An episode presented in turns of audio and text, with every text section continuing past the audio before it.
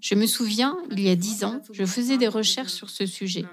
J'en ai parlé à un collègue américain, je lui ai dit que je faisais des recherches sur le développement durable dans le domaine de la finance. Il m'a répondu que je devrais peut-être m'intéresser à un sujet plus mainstream. Entre-temps, je pense que le secteur a complètement changé.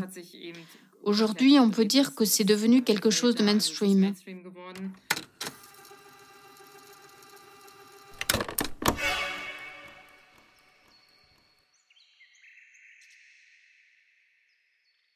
Allô Bonjour et bienvenue dans ce nouvel épisode de Synchrone. C'est le podcast qui explore les questions environnementales des deux côtés du Rhin.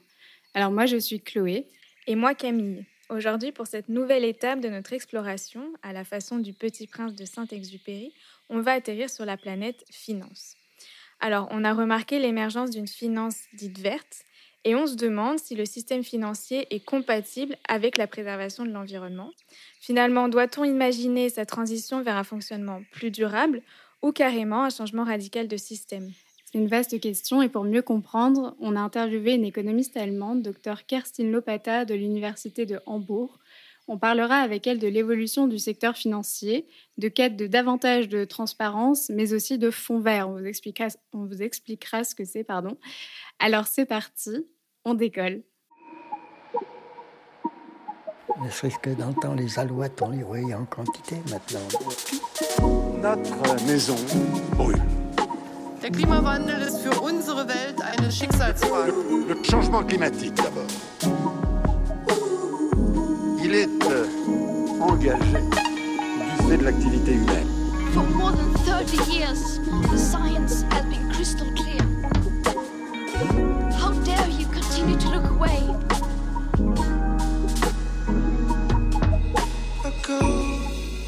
Alors Camille, le jour, tu me disais que tu avais eu un coup de fil de ta banquière. Oui, en ce moment, j'ai des rendez-vous avec ma banquière, donc je me sens très adulte. Et euh, elle m'a demandé si j'étais intéressée, euh, si je voulais investir mon argent.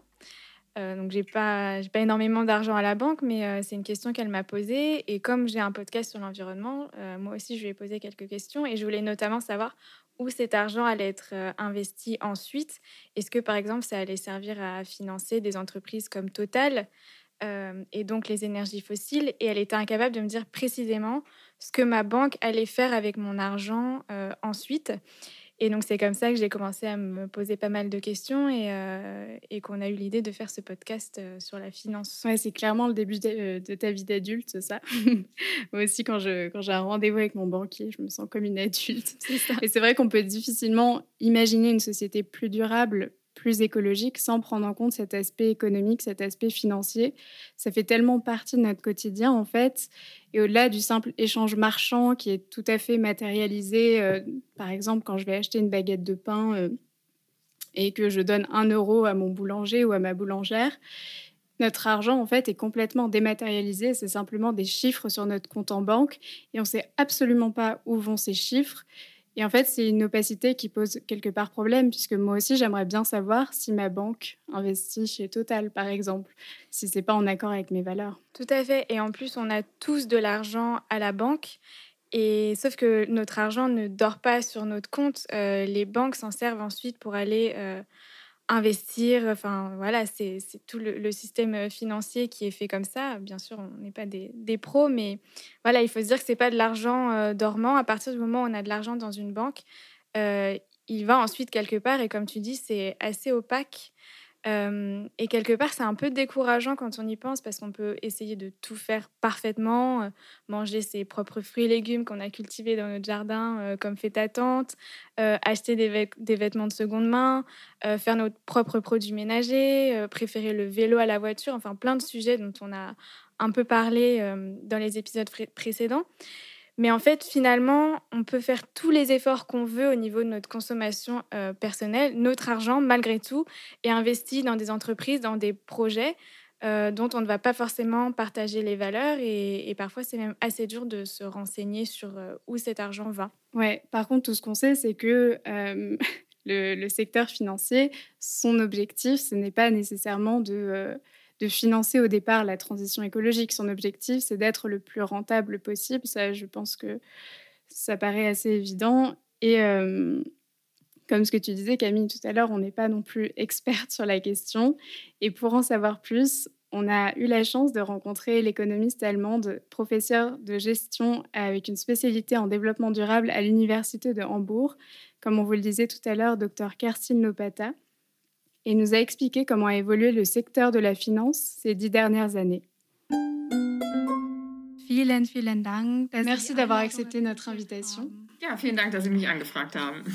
Merci beaucoup de m'avoir invité.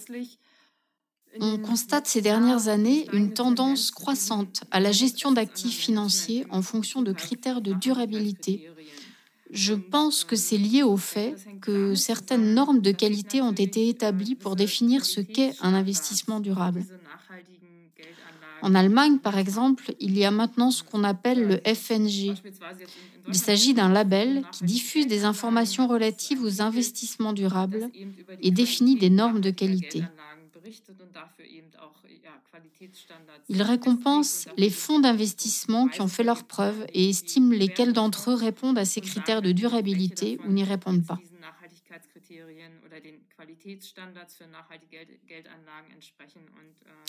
On voit aussi que la responsabilité environnementale des investissements est devenue un sujet plus mainstream en quelque sorte. Je me souviens, il y a dix ans, je faisais des recherches sur ce sujet. J'en ai parlé à un collègue américain, je lui ai dit que je faisais des recherches sur le développement durable dans le domaine de la finance. Il m'a répondu que je devrais peut-être m'intéresser à un sujet plus mainstream. Entre-temps, je pense que le secteur a complètement changé. Aujourd'hui, on peut dire que c'est devenu quelque chose de mainstream. Je pense aussi qu'il est important de mentionner la taxonomie verte de l'UE adoptée par le Parlement européen l'an dernier, qui comprend le règlement relatif à la publication d'informations en matière de durabilité, dans lequel il est stipulé que les acteurs des marchés financiers doivent fournir des informations pour permettre aux investisseurs de prendre des décisions éclairées et durables pour l'environnement. Et je pense que toutes ces tendances, et notamment les plus récentes, contribuent à la prise en compte de ces critères environnementaux en ce qui concerne les investissements financiers.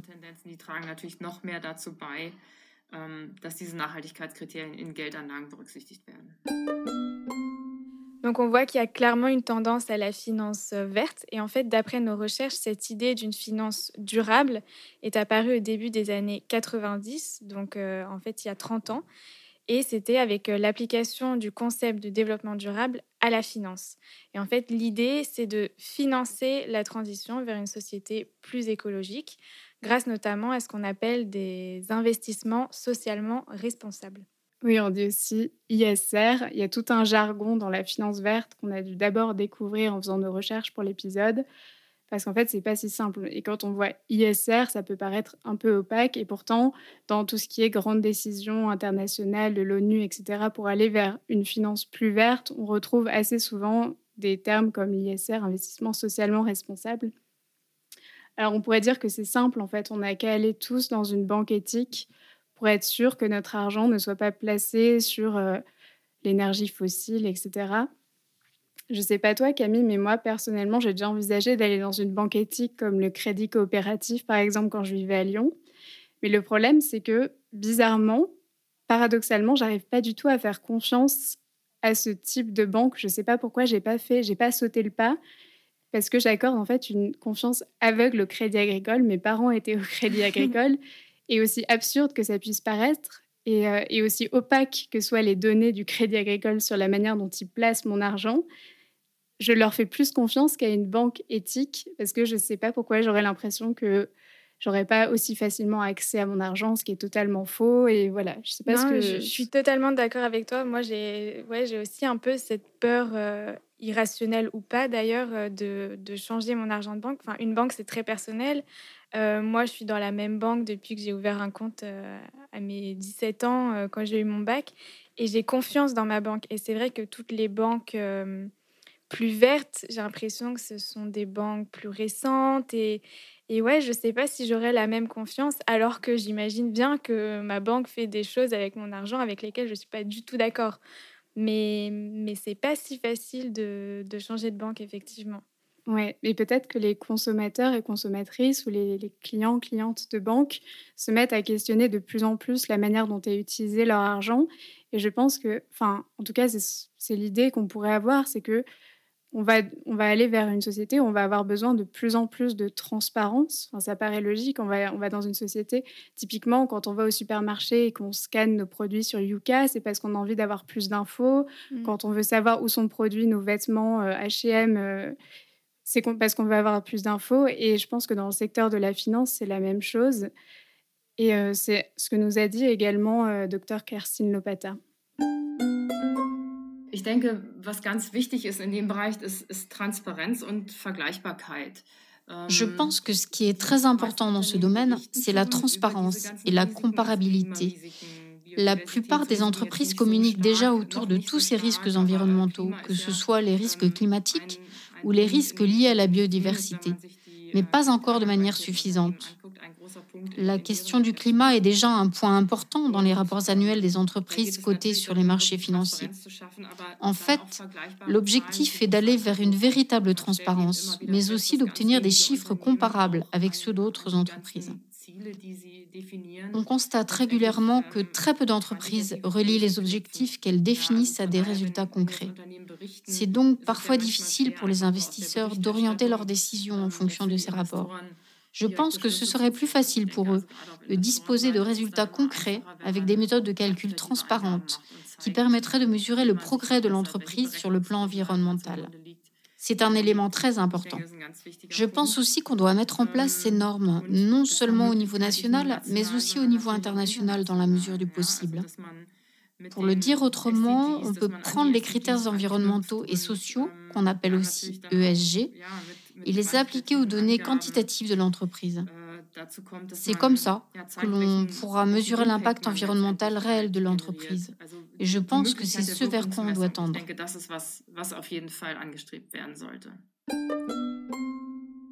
Bon, comme ça, on en sait un peu plus. Mais le problème, c'est que même si ma banque, donc le Crédit Agricole, plaçait mon argent euh, dans un fonds qui se disait vert, le problème, c'est que je ne sais pas vraiment, moi, ce qu'est vraiment un fonds vert, parce que pour certains ou pour certaines, on pourrait dire qu'un placement sur le nucléaire, c'est vert, puisque euh, le nucléaire émet moins de CO2, donc c'est meilleur pour la planète. Et, euh, et je pense que c'est difficile de s'y retrouver. C'est-à-dire que, en fait, c'est un domaine où, comme partout, il peut y avoir beaucoup de greenwashing. Et je ne sais pas vraiment, moi, si jamais, par exemple, je devenais vraiment, euh, je voulais, par exemple, un jour faire des investissements verts et me dire, avec mon argent, je veux financer une société plus durable, comment est-ce que je vais m'y retrouver euh, dans tous les investissements possibles, en sachant que moi, j'ai une préférence pour ne pas investir, par exemple, dans le nucléaire? Oui, c'est vrai que tu as raison, il y a vraiment ce risque du greenwashing, je pense. Bah, d'ailleurs, c'est un peu ce qu'on s'était dit en préparant l'épisode. Euh, finance et verte, euh, est-ce que finalement ça va vraiment ensemble ou est-ce que c'est pas juste euh, du gros bullshit? Un oxymore Non, on dit pas un oxymore? Moi, je dis du gros bullshit, mais on peut dire oxymore aussi, c'est plus joli. Et donc, c'est vrai qu'en France, du coup, il y a plusieurs labels pour les investissements socialement responsables. et donc, les plus connus, c'est Finansol et Greenfin, donc, qui vont plutôt dans le sens d'une finance plus transparente, puisque c'est ce qu'on disait, l'enjeu, c'est vraiment la transparence. Et en fait, ça fonctionne un peu comme un, label bio sur un produit qui doit euh, garantir des conditions dans lesquelles euh, le produit a été cultivé, transformé, etc. Et donc, chaque label va vraiment avoir son, lot de critères bien spécifiques. Et donc, par exemple, Chloé, si tu ne veux pas investir dans le nucléaire, euh, Greenfin s'assure que ce sont des, des placements qui ne vont ni dans les énergies fossiles, mais pas non plus dans le nucléaire. Donc tu peux peut-être regarder de ce côté-là. On ne sait pas à l'ordre du jour, mais... Et pour en savoir plus côté allemand, on a posé la question à Kerstin Lopata. Ich frage mich noch, Wie kann man eine grüne Investition definieren? Also was kann man als Comment est-ce qu'on peut définir un investissement vert? Ja, ich habe es vorhin schon angesprochen. Also es gibt eben ähm, sogenannte Siegel, diese, dieses FNG-Siegel. Comme je l'ai ähm, mentionné tout à l'heure, il y a ce label FNG. Il définit un investissement durable selon certains critères. Si vous regardez ce qu'ils font, vous trouverez un socle de normes qui doivent être respectées par les entreprises. C'est-à-dire que si vous investissez dans une entreprise labellisée, celle-ci doit respecter des critères de durabilité en matière d'environnement. C'est ce qu'on pourrait appeler un investissement vert. Ça consiste en fait à investir dans des entreprises qui respectent des normes environnementales minimales ou qui adoptent des standards encore plus vertueux. Ce serait par exemple le cas si une entreprise élève ses standards à la préservation de la biodiversité ou au respect des droits de l'homme, en appliquant des normes supplémentaires dans la chaîne d'approvisionnement. Ainsi, on ne se contenterait pas de respecter ces critères qu'on appelle ISR, investissement socialement responsable. On irait même au-delà. C'est ce que je considère comme un investissement vert. Et comme je le disais tout à l'heure, il existe aussi des labels de qualité pour cela.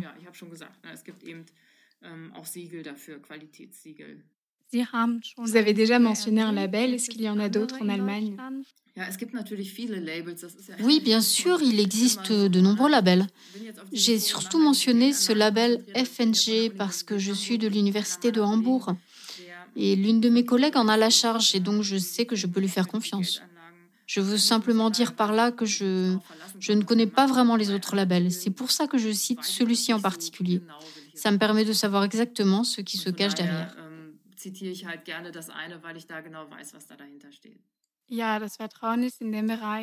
Oui, c'est vrai que la confiance est très importante dans ce domaine. Et d'après vos recherches, est-ce que les entreprises bénéficient réellement de leur engagement en matière de responsabilité sociétale, c'est-à-dire de leur prise en compte des enjeux à la fois environnementaux et sociaux dans leurs activités?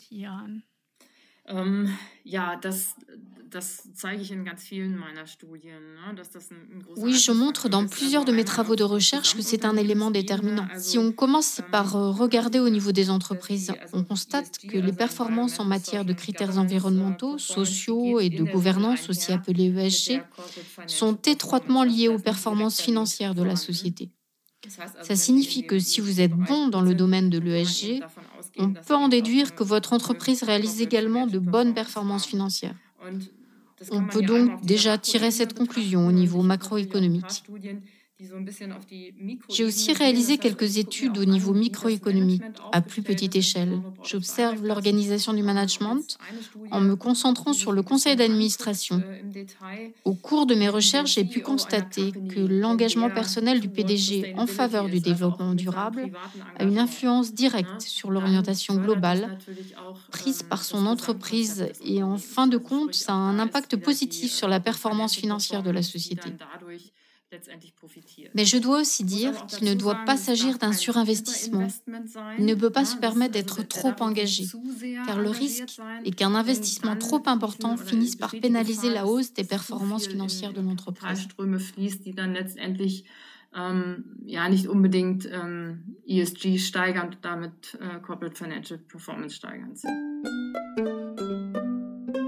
Alors c'est vrai qu'on voit souvent l'Allemagne comme un, pays très vert, surtout en ce qui concerne euh, les énergies renouvelables, où c'est souvent vu comme un, pays assez euh, pionnier, euh, malgré, il faut le dire, quand même l'industrie du charbon. mais à l'échelle européenne, en fait, l'Allemagne est plutôt en retard en ce qui concerne la finance verte. Il faut dire que c'est quand même la première économie d'Europe. Et pourtant, sur le marché des fonds verts, euh, le pays ne représentait que 9% au niveau du continent européen en 2018, alors que la France euh, est déjà à 20%. Et pour rattraper son retard dans le financement de la transition énergétique, l'Allemagne mise gros. Elle a annoncé qu'elle lèverait la modique somme de 210 milliards d'euros de dettes sous forme d'obligations vertes pour l'année 2020, donc des parts de dettes qu'on peut acheter pour financer la transition énergétique. Ce sont 14 milliards d'euros de plus que l'année précédente, selon le journal économique français Les Échos. Donc ça, c'est pour les États, mais c'est vrai que pour les entreprises, euh, on l'a dit tout à l'heure, l'objectif, c'est avant tout de faire des bénéfices. Et justement, Kerstin Lopata nous a expliqué que pour ces entreprises, l'investissement euh, ne doit pas se faire au détriment de la rentabilité de la société. Oui, c'est ça. En fait, au fond, avec le système dans lequel on est actuellement, il y a toujours cette logique d'aller vers toujours plus de croissance, d'avoir des, actions qui valent toujours plus pour pouvoir les revendre toujours plus cher. Et en fait, même si on investit des milliards d'euros dans, euh, disons, euh, les panneaux solaires, euh, tout ce qui peut permettre d'aller vers une société plus écologique, peut-être que c'est pas le meilleur moyen d'action et que ça va à l'encontre de la protection de la planète puisque ça nous incite en fait finalement à toujours consommer plus. Mmh. On reste dans le même système en fait. C'est ça. Et justement, c'est l'idée de la décroissance économique, c'est d'aller contre cette, euh, ce principe selon lequel il faudrait toujours être en croissance. C'est-à-dire qu'à chaque fois, on nous dit qu'il faut absolument être dans le positif, produire toujours plus, avoir un PIB qui augmente chaque année. C'est absolument ce qu'il faut faire. Et par contre, il y a d'autres théoriciens, donc à la fois au, niveau économique, au niveau politique et au niveau social, qui vont aller à l'encontre de cette idée et dire, mais non, en fait, il faut ralentir, il faut produire moins, et c'est pas en mettant des milliards d'euros dans la transition énergétique qu'on va arriver à protéger la planète. En fait, c'est un non-sens puisque l'intérêt est finalement toujours de... De produire et de et d'obtenir de plus en plus d'argent. C'est ça, et d'épuiser les ressources. Et en fait, c'est ce qui était intéressant dans l'interview de Kerstin Nopata, c'est que elle explique en fait que les entreprises vont s'engager et ont en fait intérêt, ça c'est quelque chose que j'ai appris, je ne le savais pas, elles ont intérêt à s'engager pour euh, montrer une image plus verte en tout cas, ou à vraiment s'engager mais jusqu'à un certain point. C'est-à-dire qu'il ne faut pas que l'engagement soit trop fort et que ça entraîne des pertes pour l'entreprise. Mm. Ou que ça remette en cause euh, le système financier, etc. Bon, c'est vrai qu'il y aurait énormément de choses à dire sur le sujet et on pourrait faire tout un épisode euh, sur la décroissance. D'ailleurs, vous pouvez nous dire si ça vous intéresse. Euh, on est toujours disponible par mail et plutôt en, en, DM sur Instagram. voilà, dites-nous si c'est un sujet qui vous intéresse et puis on pourra en reparler. Oui, on creusera la question avec plaisir.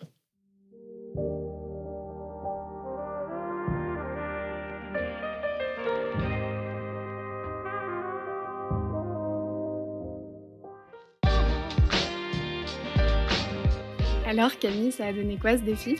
Alors le défi ce mois-ci, c'était de se renseigner un peu sur sa banque, mais on en a parlé un peu dans l'épisode, c'est pas si facile que ça. Et justement pour ma banque, euh, je n'ai pas trouvé, donc moi c'est le CIC si ça vous intéresse, mais j'ai un livret de développement durable chez eux, donc euh, qui est comme un livret A, mais où notre argent doit être investi. Euh, dans des choses plutôt durables. Donc j'espère que cet argent-là est investi là où ça me plaît.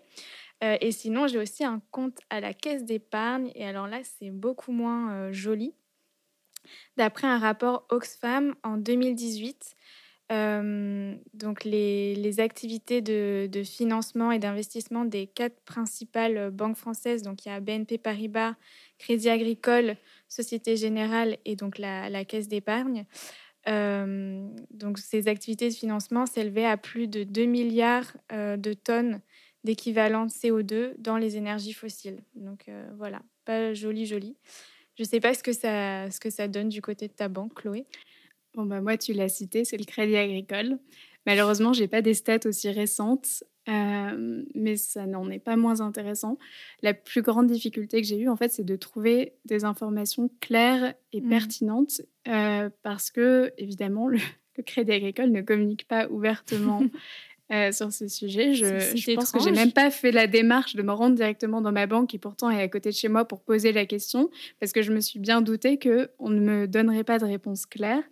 Mais j'ai quand même trouvé sur le site Fair Finance Guide, Fair Finance Guide, mon accent anglais est magnifique, euh, que plus de 35 millions de dollars ont été, ont été investis dans les énergies fossiles par le Crédit Agricole entre 2009 et 2014.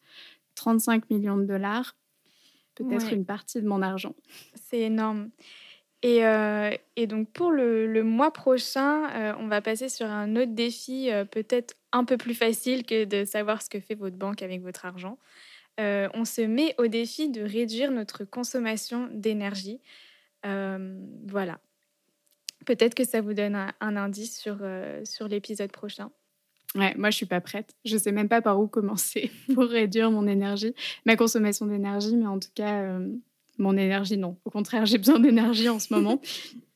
Mais euh, ouais, je ne sais pas par où je vais commencer très honnêtement pour ce défi, mais en tout cas, on vous racontera tout le mois prochain, comme d'habitude.